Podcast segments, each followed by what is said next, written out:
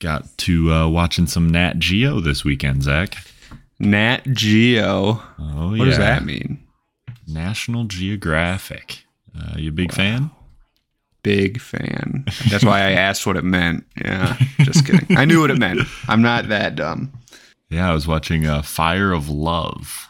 Ooh, that sounds like a uh, a reality TV show. Yeah, yeah, definitely like uh, what is it? Love Island or Is it really? no, no, no. Okay. I was like, oh, that's the- Nat Geo's jumping on Nat that Geo- train. Nat Geo's really gone downhill. Yeah. They're putting on dating shows now. No, but this was about uh Katie or Catty and Maurice Krafft. They're two volcanologists that also were a couple. So Vulcan volcano people. yeah, so they're Scientists? really into yep, really into volcanoes. A whole documentary on their exploration and chasing basically volcano volcano explosions. Uh, And their love too. I suppose it was hard to hard to leave that out. They were pretty, uh, you know, interesting couple, volcanic, some might say. Ooh, Stole that, stole that right from the show. But Oh yeah, yeah, very, Sounds- it was very good. sounds wholesome. Yeah, uh, very interesting. They had some really cool footage in there. Uh, I don't know. I really enjoyed enjoyed it. He had a quote in the the Maurice Krafft. He had a quote that I thought was interesting about how he, he was talking about volcanoes, but I thought it really applied to a lot of things that we talk about. Uh, and it was the the old scientists, the old heads or old beards, I think he called them, always try and classify everything and put it into a box, but in reality, each situ or in his case, each volcano is unique, and I think that if you can take that and apply it to a lot of things, that you can't really just classify this or that and call you know, oh, this is I don't know. Oh, Oh yeah, I know what you mean. Yeah, I mean most definitely, and we talk about things like that all the time, yeah. especially with like GMOs and pesticides and things like that. Looking at Yeah. things individually. And I For think it's kind of uh, like almost like a pitfall that we fall into a lot, but it got me thinking at least. But so highly recommend you check out Fire Love, Nat Geo. Anyways, welcome back to Poisoned for Profit. I'm Nic, I'm Zach. and we're coming at you getting into another micro-sode tonight. Not about volcanoes, even though that would be pretty cool. I don't Um, even know. I don't know shit about volcanoes. Yeah, I thought I would maybe learn a little bit more through that documentary, but uh, Maybe you do a series on volcanoes and like. well, yeah. I mean, we don't have to get into it now. I guess.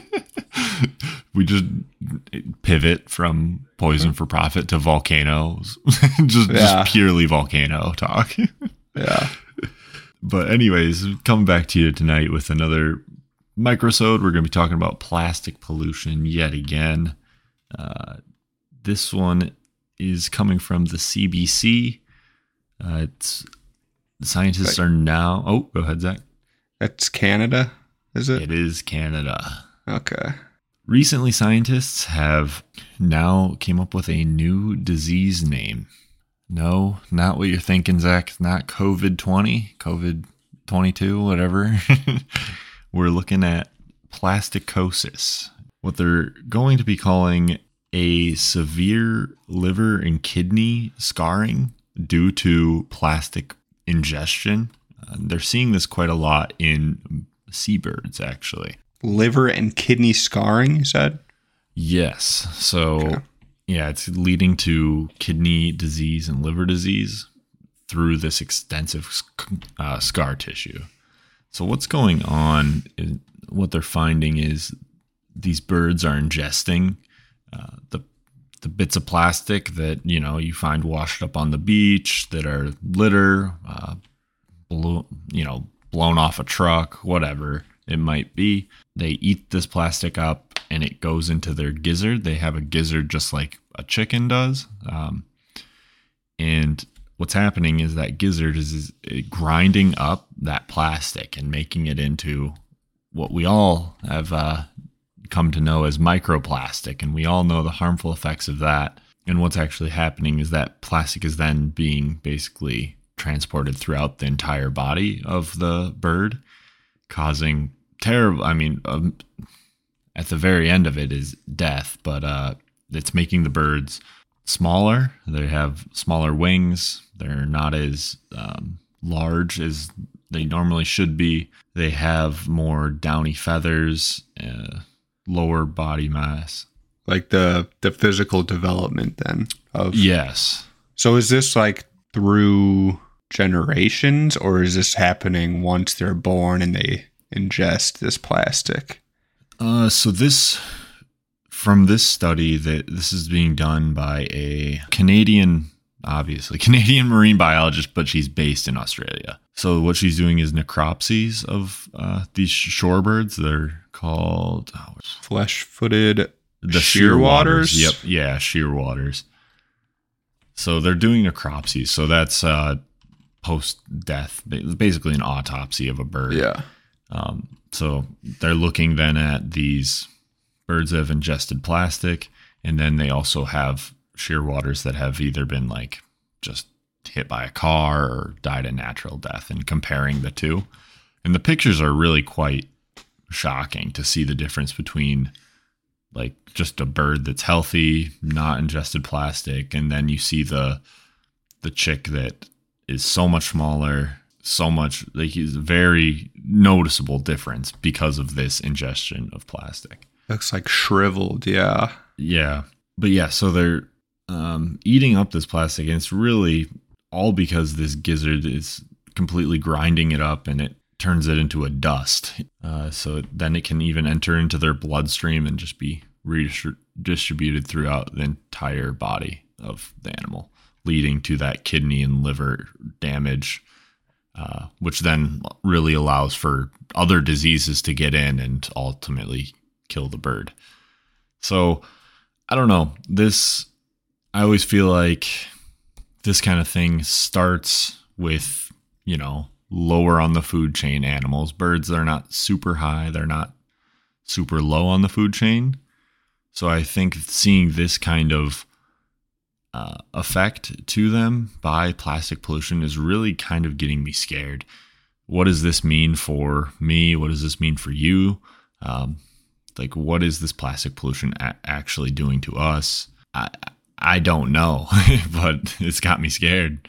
Yeah, and it's I think another dimension of it is like these are obviously small enough pieces for them to to swallow, right? So how do you, how do you clean up the environment then? Obviously, this is affecting the health of the birds, and I wouldn't be surprised if it was affecting other species' health. Uh, and in the past, it's always been like like DDT, for example, obviously affected species, but after we stopped using it, a couple generations go by, and you know they get back to being healthy. This plastic is like how I you can't stop using plastic, right? You can stop using plastic as an individual, but like this is just such a pervasive problem and it's not stopping anytime soon. I, there, there's more and more plastic being used and and produced every year. There's just more and more, right? So this is a, like a very new and unique problem that we're seeing with uh, plastics and like you're pointing out in this article, this is a a new disease basically that they're seeing right. in these birds and birds, you know, with the the crops and gizzards. Like you said, it's a little unique the way they would digest it, but it's still pretty uh, troubling to see, considering you know how much plastic. I mean, this is a, this is a ton of plastic that these birds are swallowing. Definitely, I think it's almost like an accelerated because again, I'm not a marine biologist, but I would assume that because they're directly ingesting a giant piece of plastic more than most things would normally eat, and it gets ground up, and then that dust or whatever is left, it gets transported throughout their entire body. It's got to be accelerating the process of this um, plastic getting into their body. So I think I don't know. I feel like this is one of the tips of the iceberg. We could really be seeing some troubling things coming from this. But like you were saying, Zach, this is something like how do we ever clean this up? Even if we stopped using plastic yesterday, this is going to take years upon years, if like hundreds of years, I can imagine. I can only imagine. Because uh, another article I was actually debating on doing tonight it was that microplastics were found in every sample of water taken during the ocean race, which is like a sailing race through really remote ocean environments. They found microplastics every single sample, and it was actually 18 times higher than when they previously did the event in 2017 and 2018. So they're just finding that these plastic concentrations are going up and they're in the remote parts of our ocean environment. So not they're not sailing directly through the Great Pacific Garbage Patch and taking a sample there. They're going, you know, really remote and finding plastic damn near everywhere. That is our episode for tonight. Thank you, Nic, for bringing it to us. Uh, we will link the article in the show notes along with our social medias. Follow us there. Reach out to us. Send us some articles. Uh, we'll be having a new website soon, which Ooh. is exciting. So we'll have episodes posted there. Maybe some uh, some I don't I don't like using the word blog, but maybe some blog style posting there. so um, look out for that. And anything else, Nic? No, thank you all for listening. Talk to you next time.